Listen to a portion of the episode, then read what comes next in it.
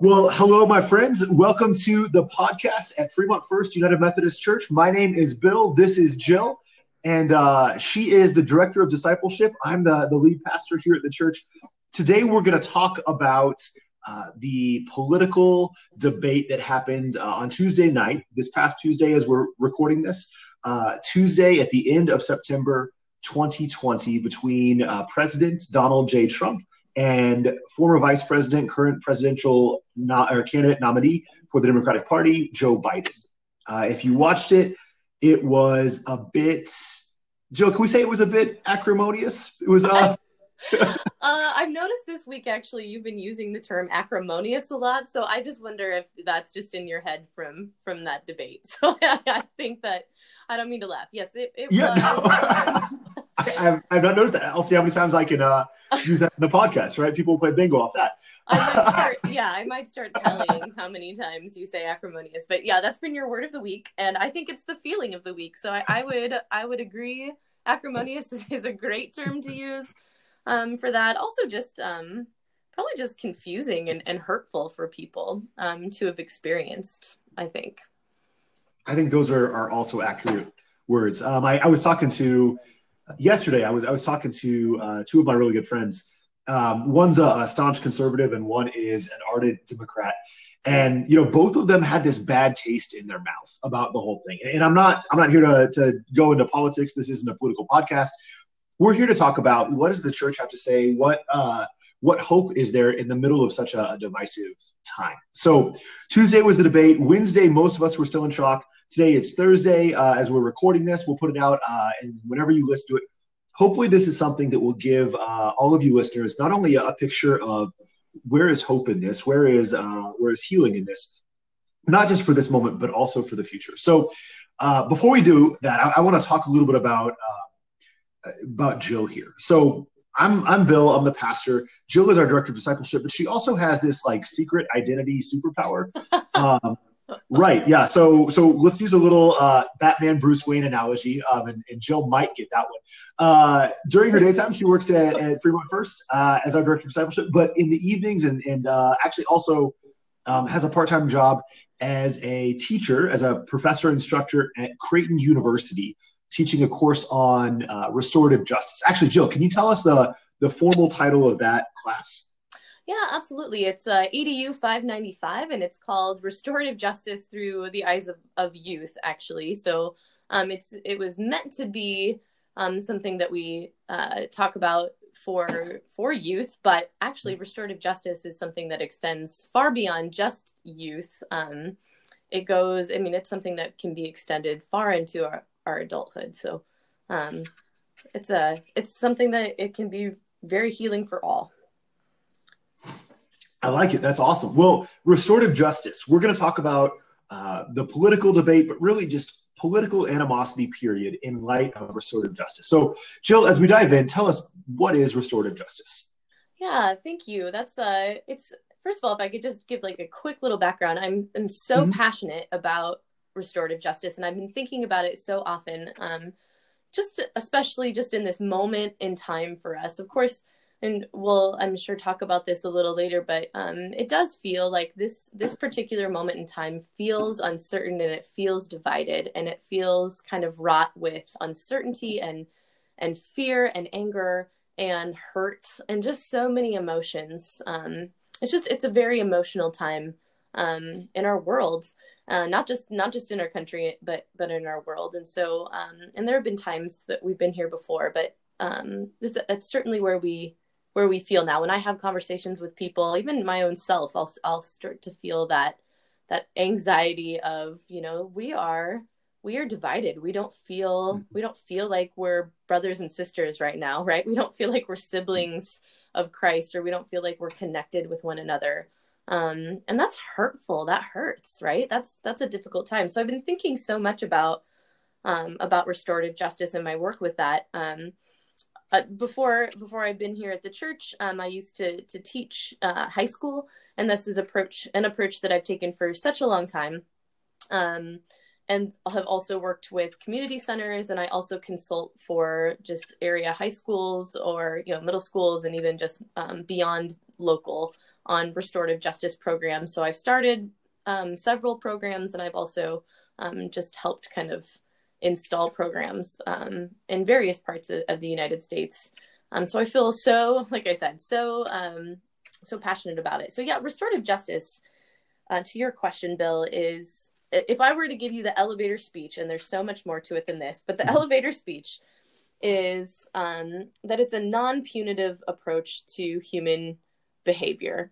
Um, and it teaches us how to own our own behavior um, and acknowledge that, acknowledge the hurt that we have, um, that we've done to others if we're the offender, and then um, also just repair the harm that has been done in that situation. So, um, meaning like even in like a, a if we're talking about a, a a school situation, perhaps there's like a fight that occurs, you know, and you're the person that that starts the fight um, there's so much more to it than well i'm just gonna apologize and move on or you're gonna get suspended from school and and come back and really haven't learned anything um, mm-hmm. so we're gonna dig deep and talk about you know how why you know let's let's understand your story for the person who started that fight because someone doesn't just go to school and decide to start a fight you know? They don't go to school and say i'm gonna i'm gonna throw a chair at someone right? That doesn't or throw a punch or whatever. That doesn't mm-hmm. doesn't happen. There's a reason for that. So let's dig into that and try to uncover that. And then also help recognize that yes you you got into a fight with one person but that affected a lot of people. It wasn't just that mm-hmm. one person. Who did this affect and why? And so we help help people understand that help the individual understand that and then come up with a plan together to help repair the harm so then they feel safe returning to that same space and the victim then also feels safe and doesn't feel like they're going to be targeted or that there's any any either emotional damage or danger or physical damage or danger to them either. And so um, they may not part being friends but they very certainly know that they can return to the same space and coexist peacefully with with one another. And that fight example is of course in a you know maybe in a school setting but this mm-hmm. extends mm-hmm. far beyond just a school setting. And, and for youth this can also be utilized in in our greater world and in our adult world as well. So that's kind of like the the little speech on what it is. I love that part. I, I, especially love the part on uh, the collateral damage. You know you talk about like when you throw a punch at somebody else yes it hurts them but there's also i mean you're you're your family is impacted if you get suspended and they've got to come home and take care of you. School's disrupted, so other students are. I, I love your your comment on collateral damage because I I feel like so often we look at conflict as it's just me versus them, and I won or I lost, it's over. Mm-hmm. Um, but you know, to use the analogy that we're using right now, or the issue of of the presidential debate, um, it feels like not just our whole our whole nation, but our whole world is is kind of in shock still. I uh, mm-hmm. I saw a post from a buddy of mine. Uh, he's a well, he he works for the armed forces. He works for the army, and uh, I met him when he was at the, uh, the officer college at Fort Leavenworth. He, we went to the same CrossFit gym actually, and he's a super cool guy. Um, you know, he's in harm's way, and I saw as he posted something on social media. And he didn't comment on it, but it just said like, "This is this is the perception from the rest of the world on the debate uh, Tuesday night," and it was just clips of newspaper articles and, and politicians from some of our allies and some countries that aren't so friendly to us stating how they now viewed America in light of the debate. And, you know, he didn't say anything, but I, I kind of read between the lines. This is a, a guy who his life is going to be at risk. I mean, he's, he's one of our soldiers. He's serving overseas. Um, and he's going to have to deal with the fallout of whatever happens from this. And yeah. so I, I just, I was thinking through that, like, it's so important for us to internalize and realize that uh, restorative justice isn't just so that you can get over your feelings, hmm. but it's for all of us as a as a community. I love that. Oh, so much. It's very much so a, communal approach. In fact, that's that's the whole intent is that a community is involved, and also yes, like you said, first uh, you to understand as the offender that mm-hmm. there is i'll use your term collateral damage other people mm-hmm. this affects other people than just the two that are sitting in that space or from your um, from our example with the presidential debate. I mean that that debate affected far more than just the president and, and former vice president. There were there were a lot of people, many people throughout the mm-hmm. world, like you said, that are very much so affected. So um, yeah, that's that's what it's meant to do. Absolutely. So so tell me, I want to know a little more about uh, restorative justice specifically. Uh, where does it come from? Where uh, what's the history? What are the ideas and the ideologies that have made up this movement? Because it sounds so appealing, but but peel uh, peel back the history a little bit. Tell us its roots. Yeah, absolutely. So restorative justice is actually something that has been around, I mean, for centuries. In fact, RJ, which is also is commonly called in this circle, is um, it goes back into is deeply rooted in, in theology. In fact, we'll see in scripture that Jesus Jesus in fact uses a restorative justice approach to to conflict and helping people understand, mm-hmm. helping the offenders understand who they affected. Um, and and does so in such a, a brilliant way. If we if we think about the the story um, or the parable where Jesus talks about turning the other cheek, um, mm-hmm. this is actually very much so a restorative approach because we think, oh well, then we read that just initially and we think, oh, that just means that I just turn my other cheek. Someone hits strikes me, then I turn my other cheek to let them strike me again. And in fact, what Jesus was saying here was so brilliant, of course, um, and was rooted in in Jewish theology because they're um, essentially there were certain days and certain times where if you were following the law, you were not allowed to use one certain hand, the left hand, to touch something that was unclean. And so, and that means like someone that was maybe a station beneath you, so like a servant or a slave, perhaps. So when Jesus is talking about that specific um, incident about, well, if they strike you on the cheek, then turn the other cheek. Well, essentially, then Jesus was then saying, well, they can't do that because if they do that, then they will have to strike you with their back hand, their left hand, and they wouldn't be they wouldn't have been able to do that because of, of Jewish law and because mm. of hmm. the law that they were they were following. And so Jesus said, stand up to them.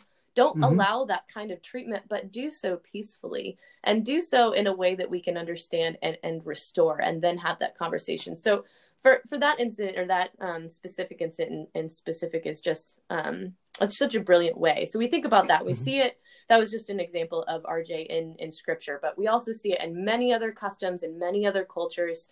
Restorative justice, healing circles, which we'll talk about later, um, and and essentially just trying to bring the community together and trying to rally around the offender um, and let them know that yes, you affected us, but we still welcome you back into our circle, right? Think about you know Jesus and his disciples too. I mean, there were a, right at his at his crucifixion, there were a lot of people that made a lot of mistakes, right? Um, mm-hmm in those moments. And yet when he when he was resurrected and came back he still very gladly welcomed them back into the circle. But let them know that that was that was hurtful and it, affected so many people right? Um, and so they knew that but then also knew they were safe to return. So we see that once again in scripture. Um, we see this in many times in many many other cultures. I think specifically in the native american culture restorative justice has been has been hugely um, utilized, um, especially mm-hmm. in peace circles. So, um, as far as the United States, or not United States, excuse me, as far as being kind of resurrected in our modern times, we we saw a resurgence of restorative justice in the 1970s, um, mm-hmm. specifically mm-hmm. in New Zealand, and they um, they actually build their um, their criminal justice system on restorative justice. That's the leading. That's the lead in justice and how um, how people are, are incarcerated or how they're how how wrongdoing is handled is um, with a restorative justice coordinator through peace circles, through healing circles, through a lot of different things. Um, and we see that in the 1970s. And actually, funnily enough, if you'll go back and look at crime rates, crime rates in New Zealand are much lower than they are in the United States. Um, and they use restorative justice for their criminal justice system. So, just an interesting tidbit there. And then we're just seeing restorative justice kind of make a comeback in the United States. Um, and so that's been something that several schools in specific have adopted, but we also see this in communities.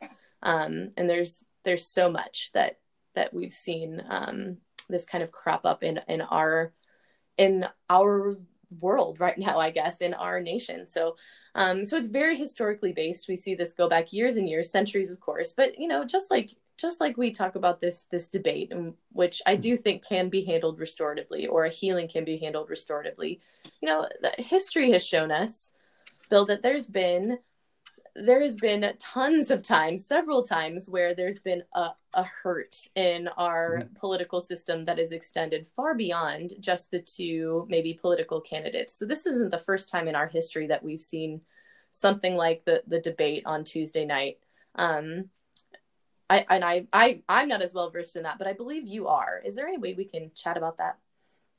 Yeah, let's talk about history of violence in politics, history of acrimony in politics. Because um, this is, you're right, this is not a new thing. Uh, this, I saw a lot of people lamenting like this was the worst thing we've ever seen. This was a new low in U.S. politics. Um, you know, we, we, saw a lot of things like that, and I, I, understand the hyperbole. This was the worst thing I've ever seen in, in my life, uh, at least on the presidential stage. Mm-hmm. Um, but I, I want to talk about the history here. And the reason I want to talk about the history here is I think one of the things the church does better than just about anybody else is offer a long historical memory, which allows a powerful hope. Um, you know, the, the, church in America predates America. Uh, by it's one of the only institutions that, that predates the United States government that's still in um, in existence. You basically got the church and Native American tribes and um, like the Freemasons are pretty much it, right? Um, but the church predates America, and, and so uh, as a church, we've been able to look at what is the history, what is the memory, and allow people to see, like, yes, this is wrong, but it doesn't necessarily condemn us to the end. Mm, yeah. um, so I, I want to talk about that. Um, you know, when we talk about is this the worst thing to happen in a presidential debate?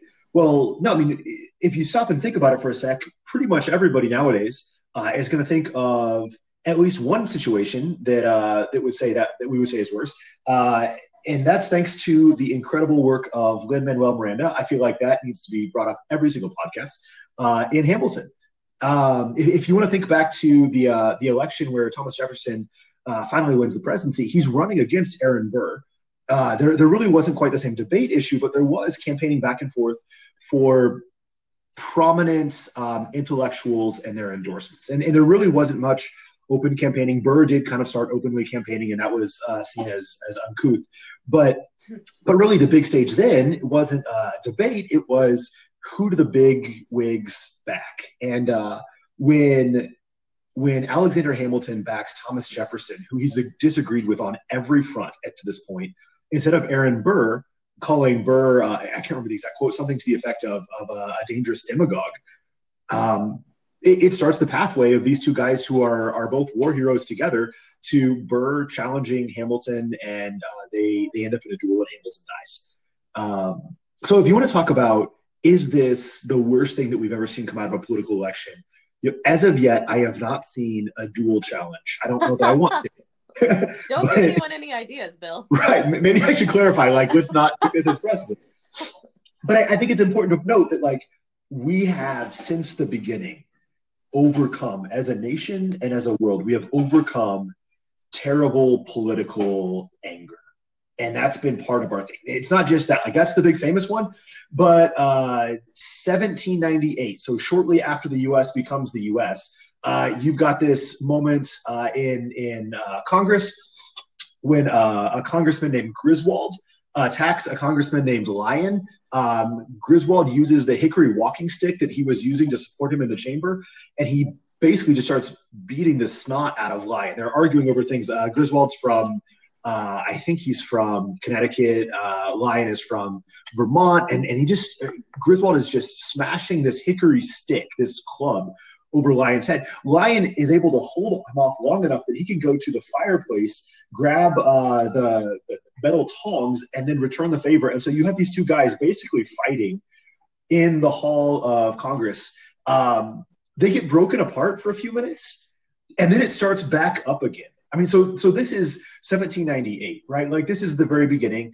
Um, it's to the point where uh, Thomas Jefferson puts into the rules of the Senate uh, 20 rules, 10 of which deal with proper behavior um, and are intended to stop fights from happening. So, direct quote: uh, "Here's uh, here's Jefferson's rules uh, for for parliamentary behavior in, in uh, the Manual for Parliamentary Behavior and Practice." Direct quote: "No one is to disturb another in his speech by hissing, coughing, spitting, speaking or whispering to another, nor to stand up there interrupt him, nor to pass between the speaker and the speaking member, nor to go across the Senate chamber or to walk up or down it, or take books or papers from the clerk's table or right there. I mean, there was all these rules designed like, let's not give anybody any provocation to fight because it's going to happen, right? So, so you've got Griswold and Lyon. That's not even the most famous time that somebody got beaten with a stick in the Senate chamber, 1856. It happens again uh, Charles Sumner of Massachusetts is arguing that Kansas should enter uh, the Union as a free state. And in doing so, he uh, characterizes uh, Stephen Douglas, kind of insults him, but also insults uh, the, a congressman from South Carolina. The congressman from South Carolina's kinsman uh, is a is a, a member in the House of Reps. Enters the chamber the next day with another walking stick and begins to beat Charles Sumner in front of uh, the entire Congress. I mean, so this apparently is a theme that goes back. That's 1856, right? And throughout history, you find time and time again that violence has erupted in uh, different ways, and it's not something that ended too long ago. In uh, 2017, uh, there was a fistfight in the Texas House of Representatives over the question of immigration and customs enforcement. Um, this happens again and again. Now, I want to pause here. I'm not saying all this stuff to say it's okay. Please don't hear that. Please hear the opposite of that. don't do this. These are terrible. What I want you to hear, for those of you that are scared, is that we have overcome this before. What I also want you to hear, for those of you that, that are thinking this is a, a good idea or that like this is somehow rugged individualism or this is just commitment to your ideas. The Sumner case, the second guy to beat another guy with a cane, that is by most historians seen as a brick on the pathway to the Civil War. That that was kind of that was one of those points of no return. Um, and at that point, people began to go from you know we we're getting a little dicey here to like you know we're probably going to fight. So so we've seen times that we've overcome this peacefully and times that we haven't. The question is what we do now is how do we respond this this violence this acrimony this anger does not have to define does not have to determine the fate uh, of the united states it doesn't have to define our future but what we do in response to it does hmm. and so jill with that i want to flip back that's a long setup but tell me about restorative justice in what ways does it feel like um, in a world wrought with division and injustice and hurt what are the real ways that we can work towards restoration according to restorative justice.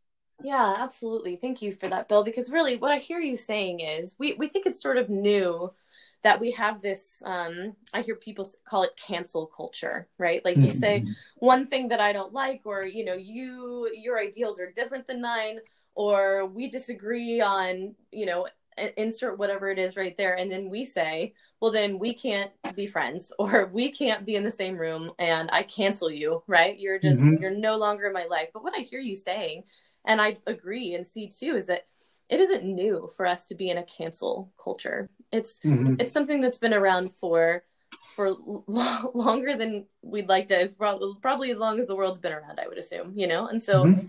um this this zero tolerance policy that we have for one another is is damaging and then that in turn it, it makes us fear so what that what the zero tolerance policy or what a cancel culture sends a very explicit message and that message is is that we don't want you and it doesn't mm-hmm. matter if you're in you know in middle school you're in you know sixth grade or if you're an adult it hurts to hear that you know we don't want you and when we're hurt we do we do react. We will react. It's it's just psychology. The psychology of it is is that it's fight flight or freeze.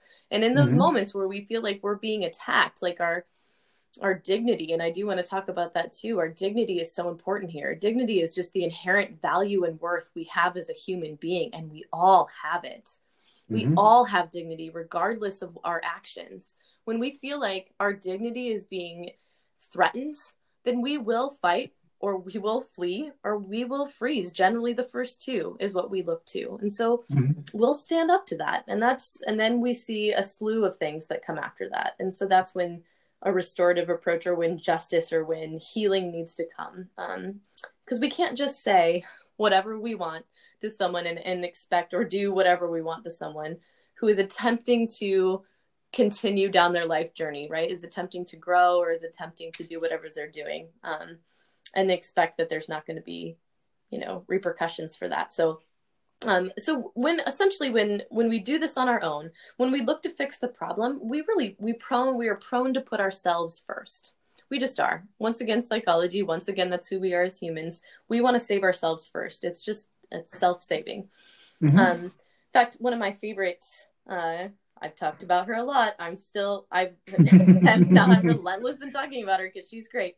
Uh, Dr. Brene Brown is um, done so much study on this, and she says when something goes wrong, individuals and teams are rushing into ineffective or unsustainable solutions mm-hmm. rather than staying with problem identification and solving. When we fix the wrong thing for the wrong reason, the same problems continue to surface, and it's costly and it's demoralizing. And we see that here. Um, we see that with, we'll see that on Tuesday night. We see that in our world hmm. today. We've seen that many times over. So to take a restorative approach, like what, what do we do first? And mm-hmm. in the restorative world, we call it laying the groundwork.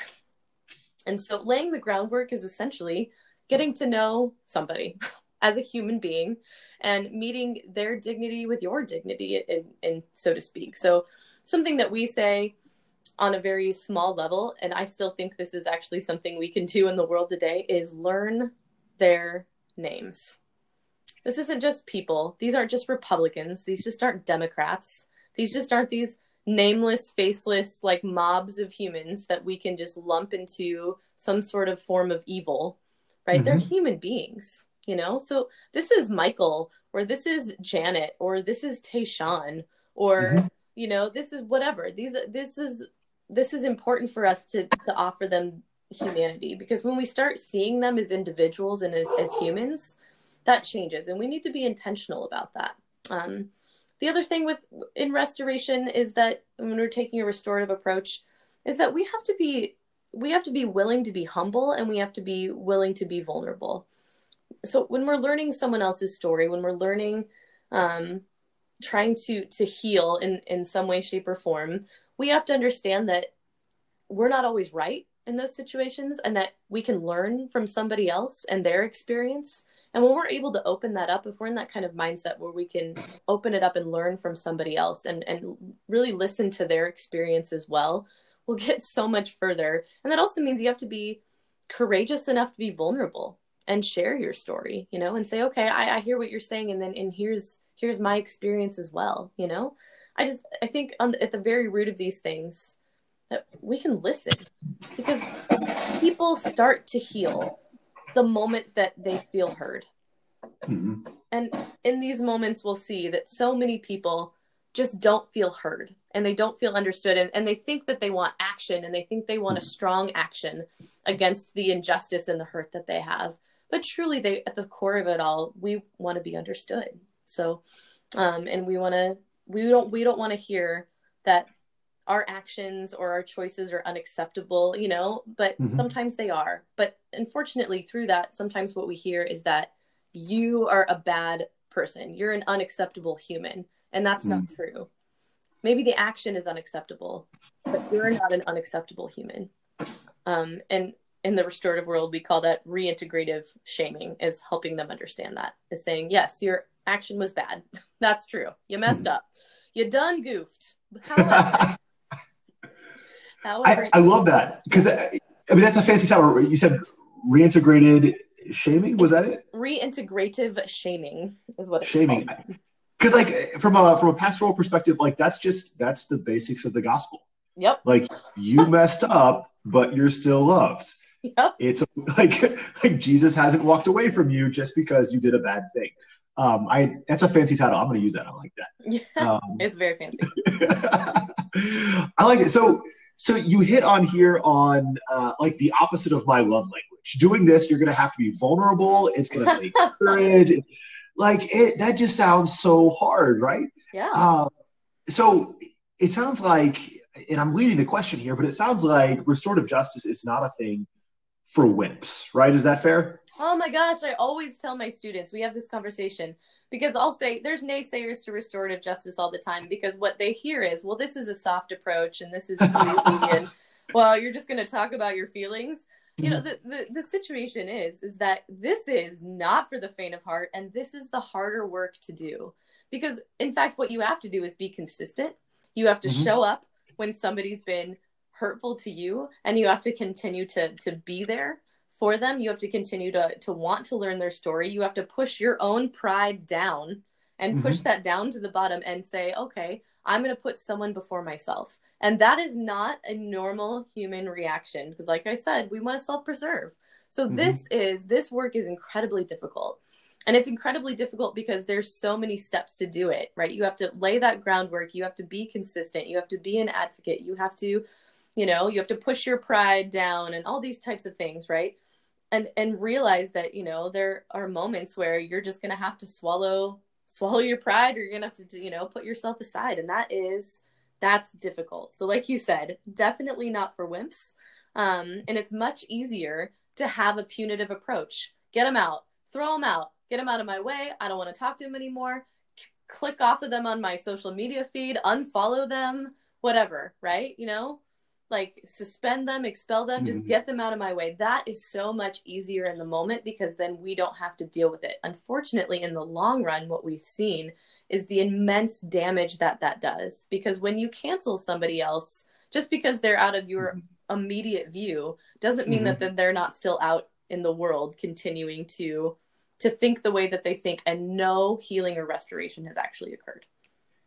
So I, I, love that you tell your your students restorative justice is not for for wimps. I was doing some uh, some research in advance of this podcast, um, and I stumbled across the the stuff that you were saying about uh, this was really big in, in New Zealand in the like the 70s and 80s.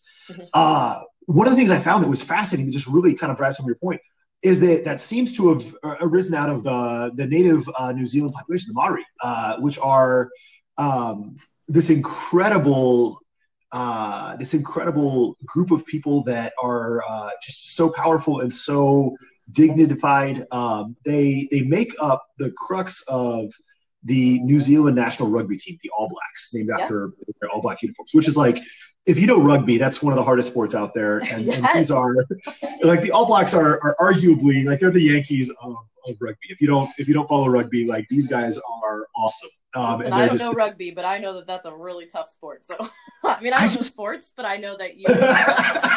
that is the end all be all. I know that you're in a scrum and that you can die. I don't know. I'm just kidding, but it looks really right.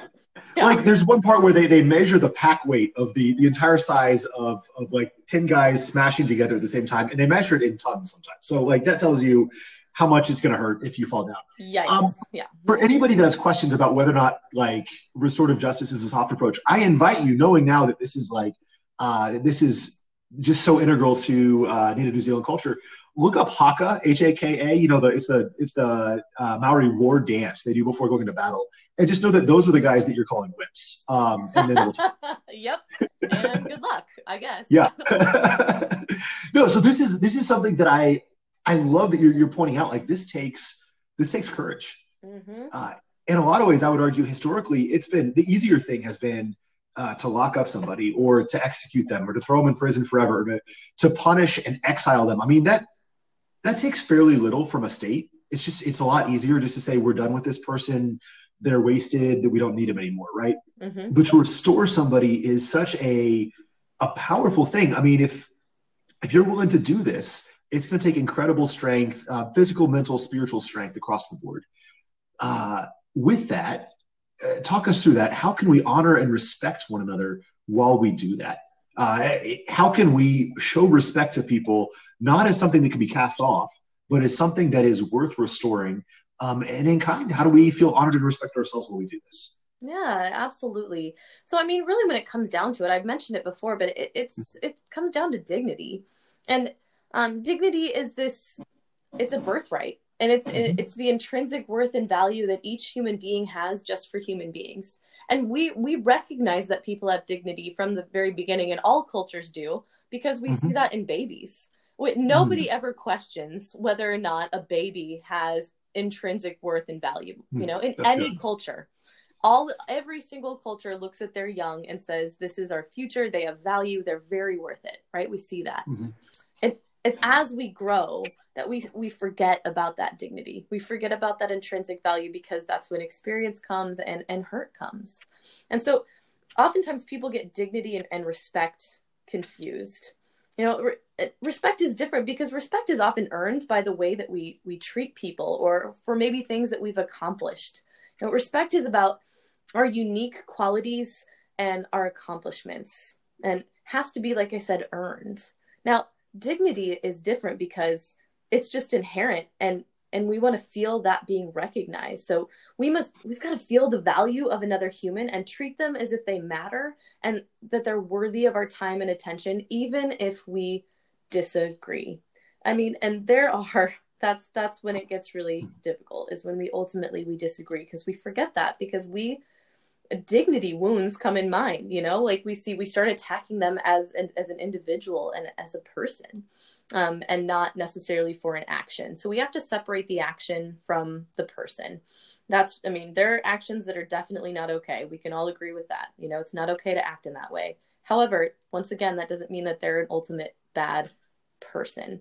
And so that's where it gets um, kind of difficult. And those we call those dignity violations. So when we suffer wounds of feeling humiliated or diminished in any way, um, and we have an overactive emotional response, and it's mm-hmm. just and it's psychology. It's actually a little it's a lobe in our brain that tells us to to act that way.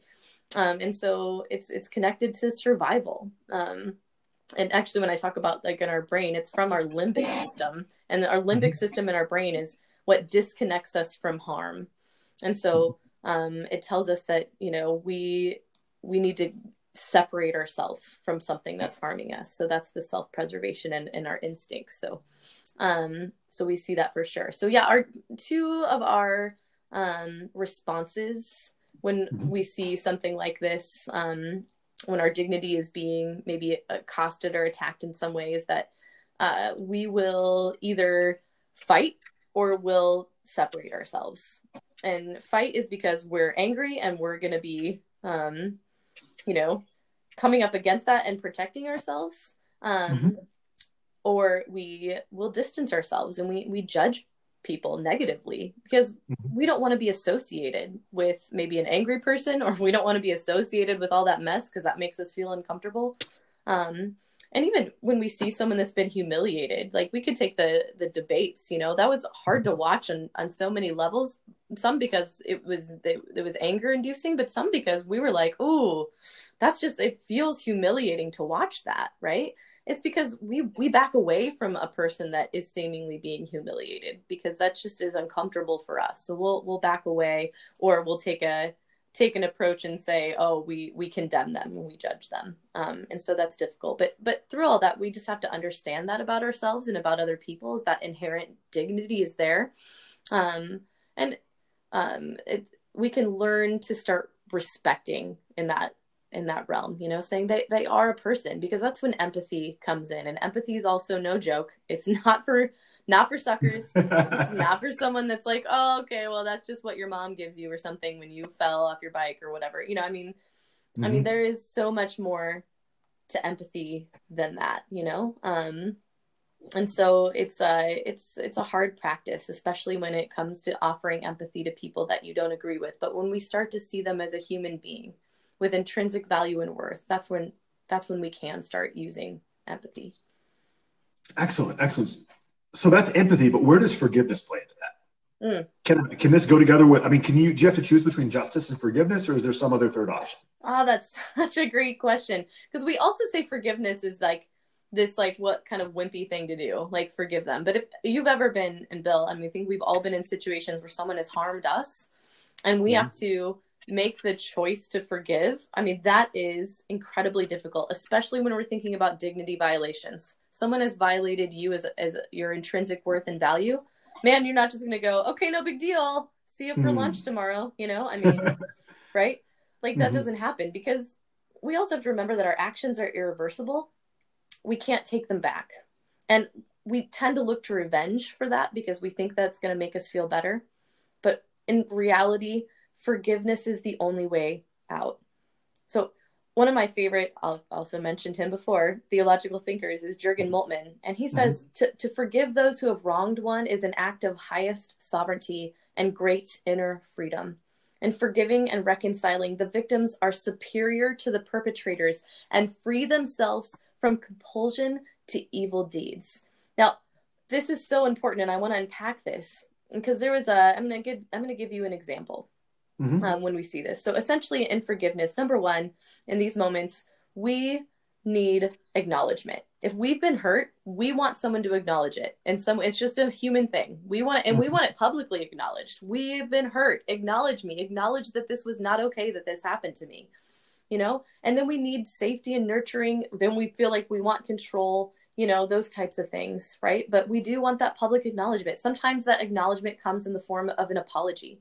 You know, if you're the mm-hmm. victim, someone comes and apologizes to you. The perpetrator comes and says they're sorry, and that helps.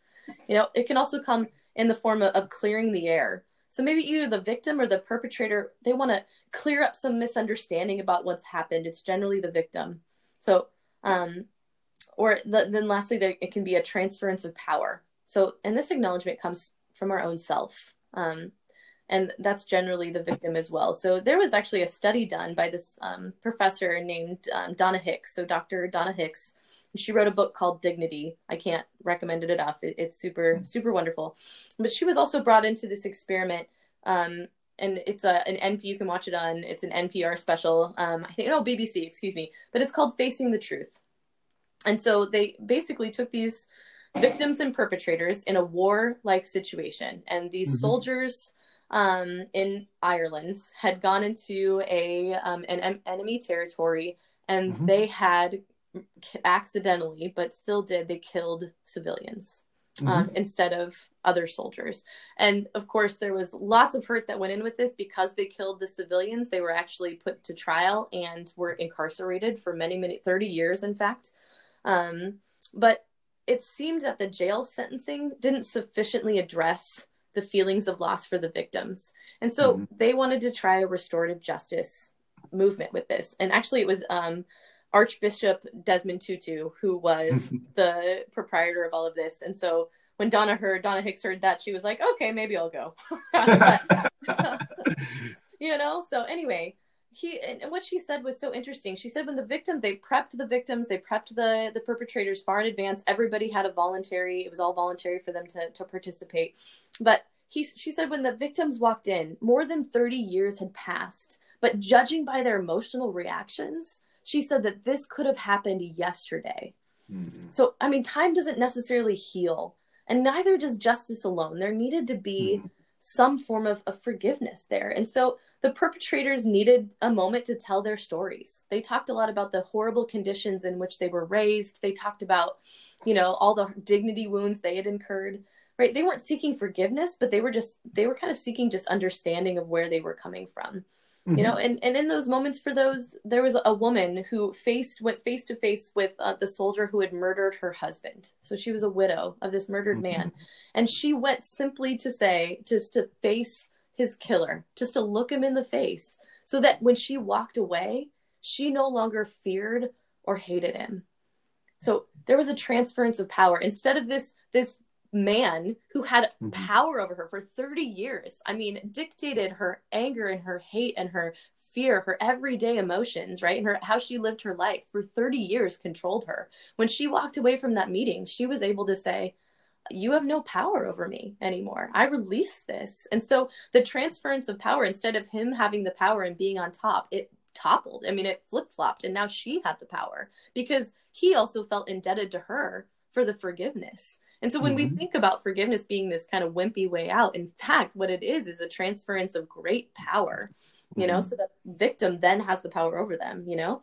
Um, or maybe clearing the air. There was this this sister of a, of a Catholic man who is who is a targeted member of the IRA, that um, soldiers that I mentioned, and she mm-hmm. honestly the, she wanted to hear that the the British Army officer who killed her brother had made a mistake and shot the wrong mm-hmm. person, and that's what had happened. She just wanted to hear him say it. That's all she wanted.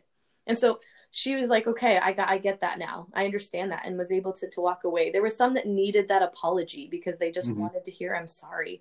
And in that moment, what we, what they saw was healing instead of like, okay, well, the justice system had done their piece. They'd been in jail, incarcerated for 30 years in deplorable conditions. And yet, just like Dr. Hicks said, when those victims walked in, it may have well happened yesterday. But when they walked out of the room after the restorative approach, after the acknowledgement after the forgiveness, mm-hmm. they were able to then take their power back in their own lives. And so the chains, I mean, literally, these chains that have just entrenched mm-hmm. them for their lives have been broken.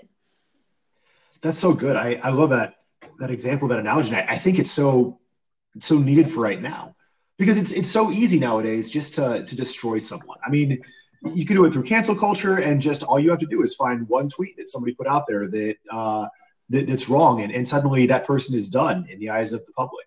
Uh, but also, I think about you know it's easy to use violence if you have the power to tamp down the other side. I mean, once you once you have the power, violence is the easy way out.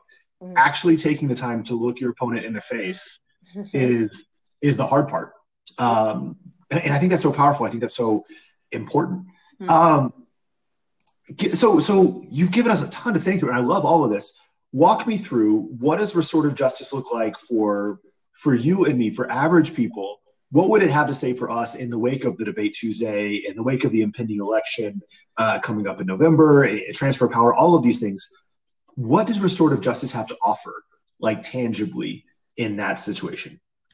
Yeah i think ultimately what what you want to look at is if you're reacting to the debate in a certain way like some if you're angry or you're hurt which many of mm-hmm. us are right i would dig deep and, and understand why why am i reacting to to this in this way if for for example there was a, a, moment where they were talking about um, President Trump and and um, former Vice President Joe Biden were talking about um, drug addiction because mm-hmm. Joe Biden's son had a mm. drug addiction and, and, has been going through rehabilitation. Know?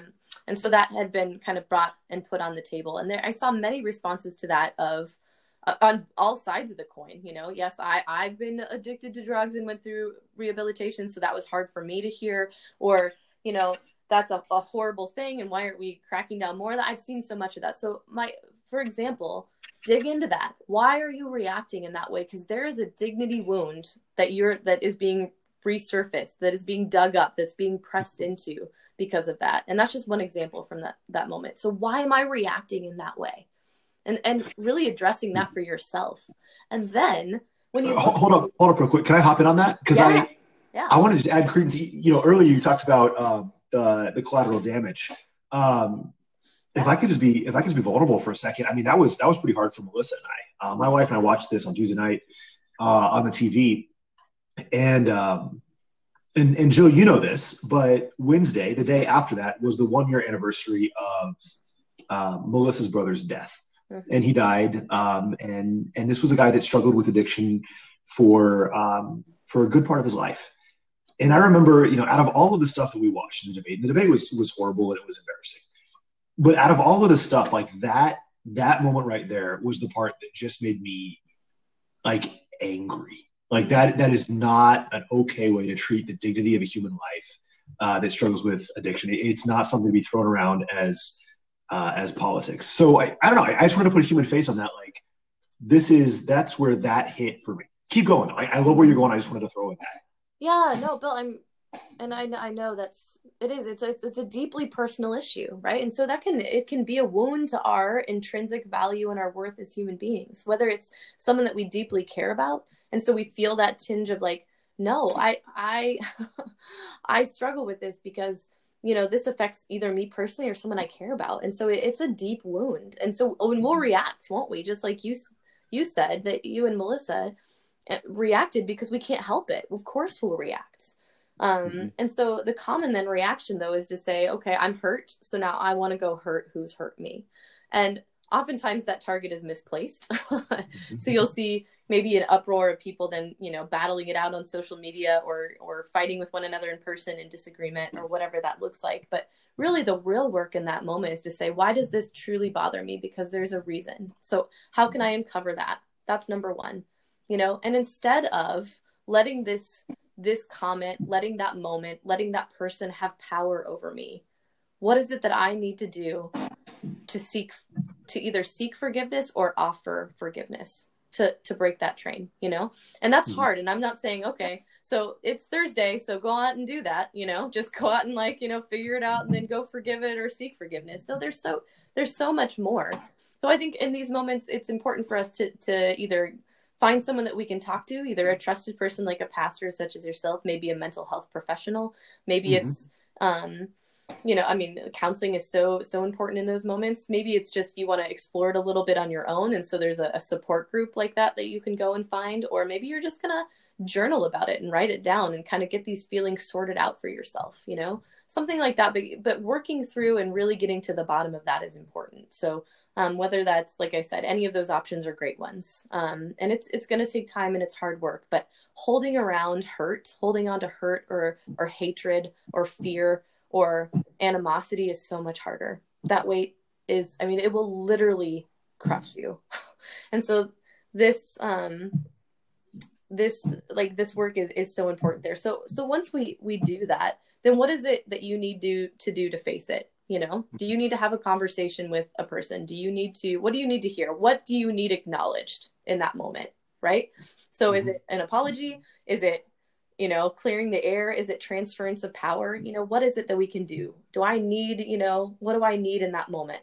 And also know that sometimes maybe you won't get it from the person that you think you need it from, but there might be a surrogate person that you can get it from, which is why it's important for us to go and and maybe find a support group or talk to like a pastor or a mental health professional or whatever it looks like, a friend, that kind of thing. There can be a surrogate in those moments to help us get that.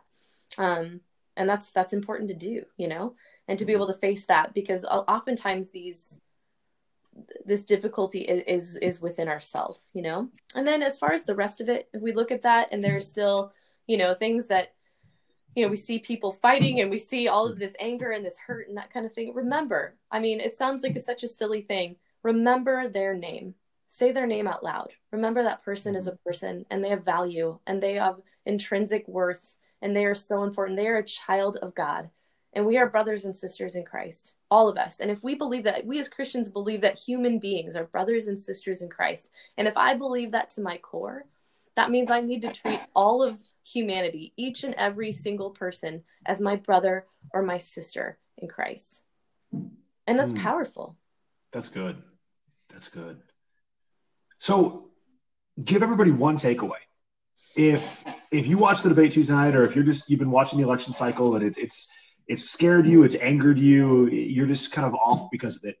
What's the one thing, the first thing that you would have them do if you could give them just one piece of takeaway, one prescription? What do you got? Ooh, um, I would say be kind to yourself, beloveds. Like understand yourself and try to. I think that digging deep into why this is a dignity wound for you is the first thing to do. Why is it hurting you? Why has that triggered you? Dig like dig deep into that because that's the first place to start is why am i reacting in this way? Why do i want to react that way to other people? Because ultimately people don't want to be angry and hurt and yelling at one another do we? You know we don't we don't want to feel that way. And it it is something that's triggered within you. And my question is or my my encouragement is and my challenge is is to find out why. So go talk to someone journal find you know write it down explore it and figure out why and then we can move forward from there. But also please take very good care with yourself because everybody is fighting this battle. Everybody is is fighting dignity wounds. Everybody is. And so know that you're not alone in that and that you are very cared for and loved and it's okay to be vulnerable in these moments because there are so many people that are ready to meet you and care for you and help you through that journey. And ultimately we have a God who is there to meet us in that journey and oftentimes works through those people. So um, lean into that. Mm. I love that. That's good. That's good stuff. Well, Jill, we are we are reaching the end of our time. Anything else you want to add uh, on restorative justice or on the current state of things, or how people can find a little bit of, of reconciliation and healing? Anything you want to add to this conversation before?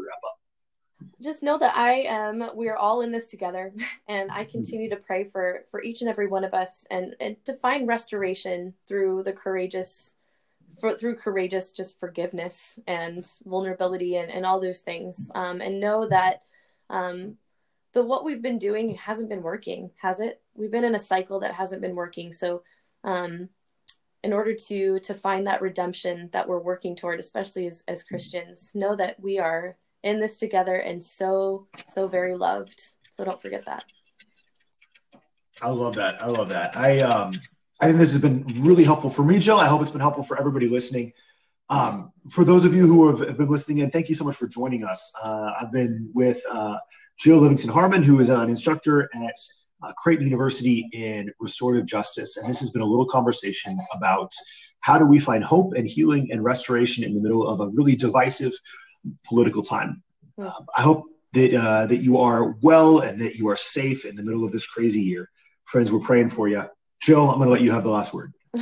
well, thank you so much, Bill. Like I said, it's it has it's been a pleasure to have this conversation. It's always helpful to to talk through this, no matter what where we are in our journeys. And um, I appreciate you taking the time, listeners. We appreciate you taking the time. Know that we are loving you and praying for you, and um, you very much so have have a host of brothers and sisters encircling you. So um, just take care.